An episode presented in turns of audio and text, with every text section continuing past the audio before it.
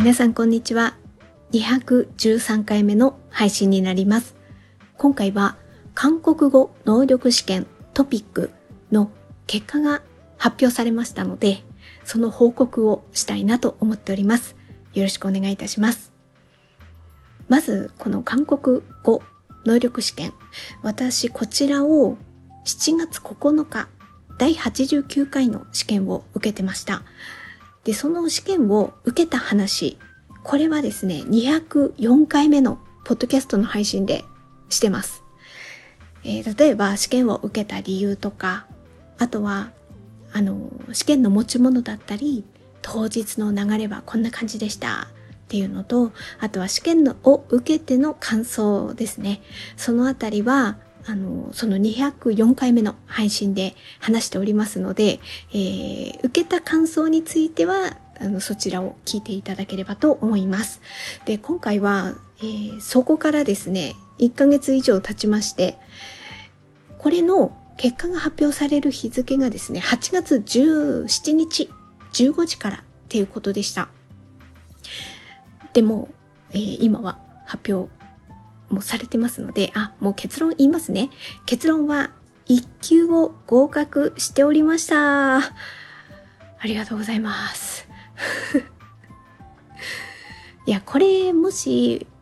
もし合格してなかったら、あの、受けましたっていうその204回目の報告で、あとはそのままっていうことにしようかなっては思っていたんですね。なんですけど、今回、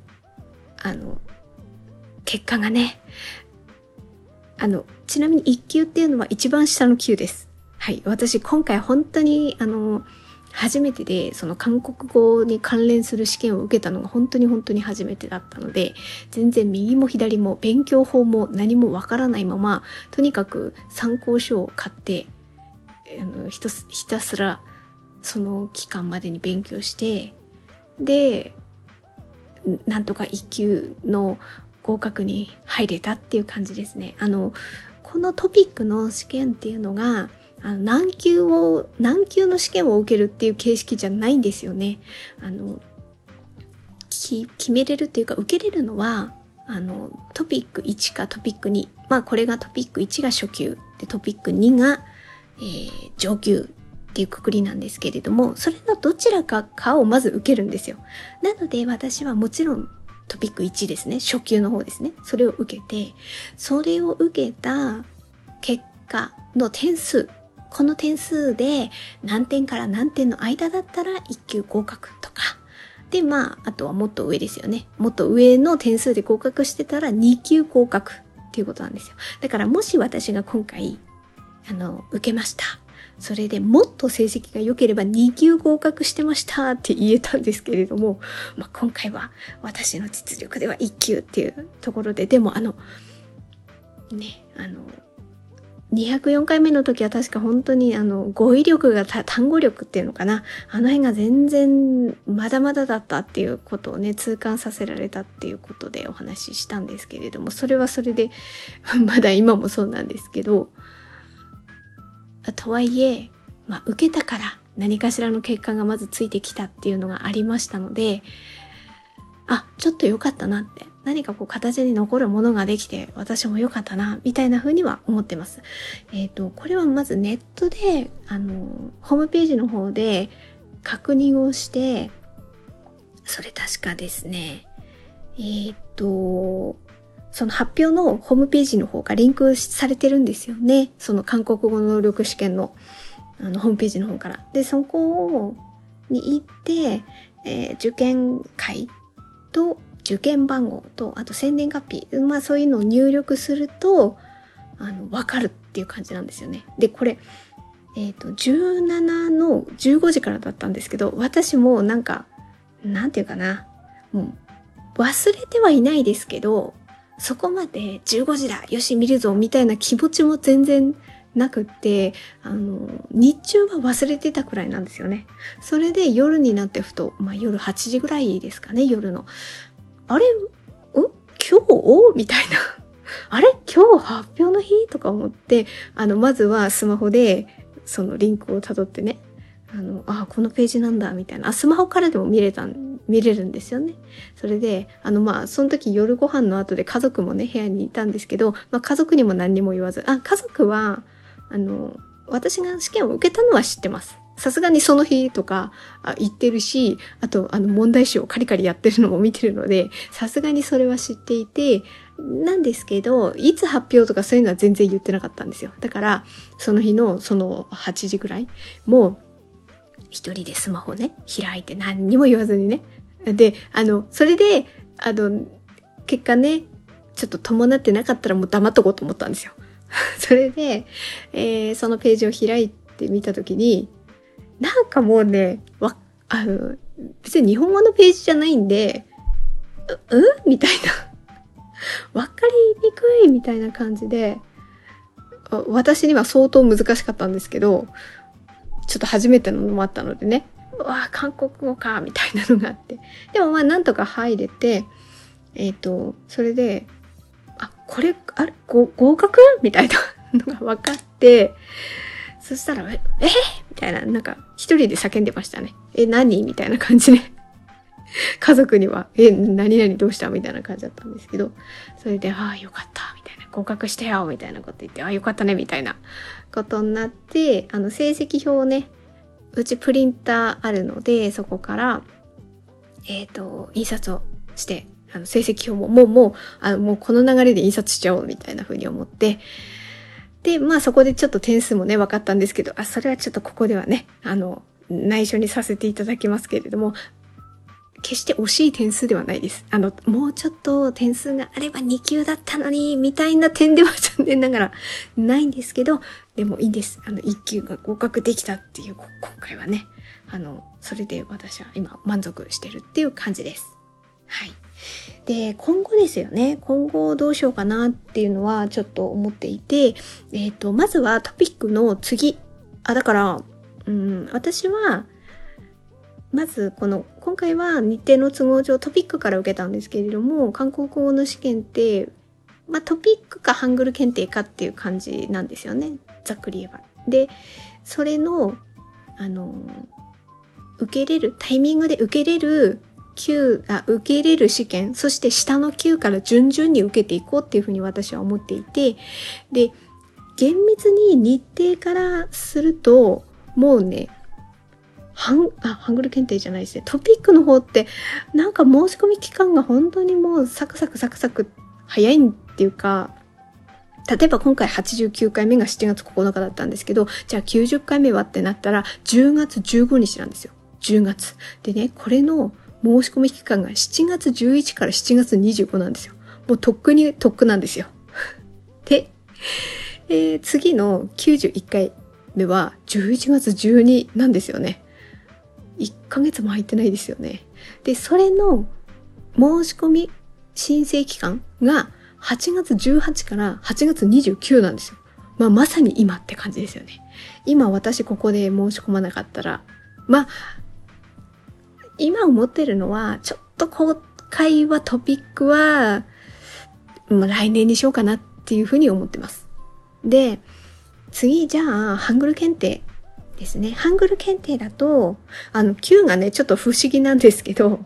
あの、トピックの方は1級が一番下のレベルで、一番高いレベルが6級なんですよ。1、2、3、4、5、6っていう感じで、だんだん6級が難しいっていう方。ハングル検定だと逆なんですよね。そこがちょっとね、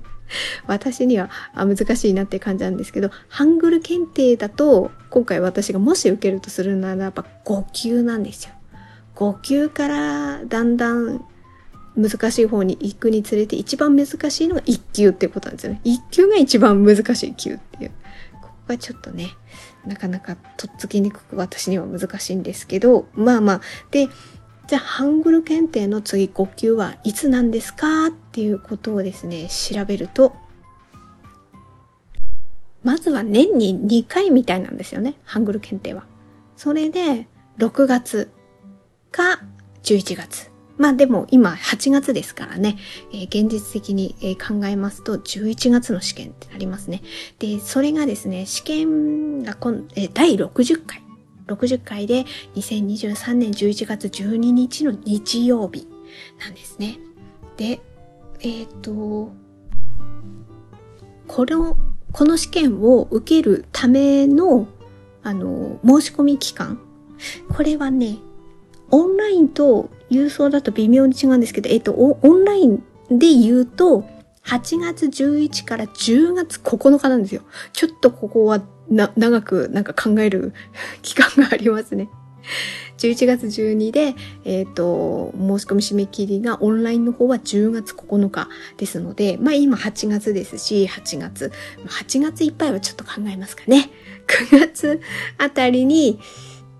ま、まだね、ハングル検定の問題用紙も買ってないんですよね。8月でしょ ?9、9、10、11、11、あ買っとかないといけないですよね、もう。あの、前のね、トピックが7月に終わってから、私全然何にも問題集も何ももうパタッと開いてないですもん。何をやってるかって言ったら、1個やってるのは、デュオリンゴっていうアプリ。これはね、毎日私続けていて、今日で多分連続182日目だったかな。まあ、180何日は続いてるんですよね。これは唯一続けられますね。うん、1日少なくとも15分以上は、なんやかんやアプリで聞き取りして、なんか問題っていうか、あの、選んで答えてみたいなことをね、ひたすらやってる感じなんですけど、でも、まあ確かにそういうので単語が覚えてるのも確かに中にはあるんですけど、でもやっぱりね、問題集を解かなきゃなっていうのはあるので、そこがね、すすっかりもうパターンとやめてしまっているので、そうですね。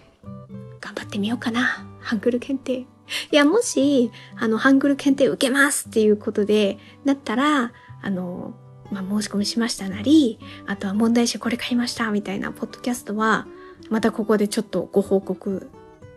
あの、しようかなっていうふうには思っておりますので、まあ、でもそれをするにしても多分9月に入ってからかなっていうふうには思ってます。まあ、それをね、決めて実際勉強してっていう期間を考えると、まあ、まあちょっと待って、8月は 8月はどうしようかなって思ってる期間で。はい。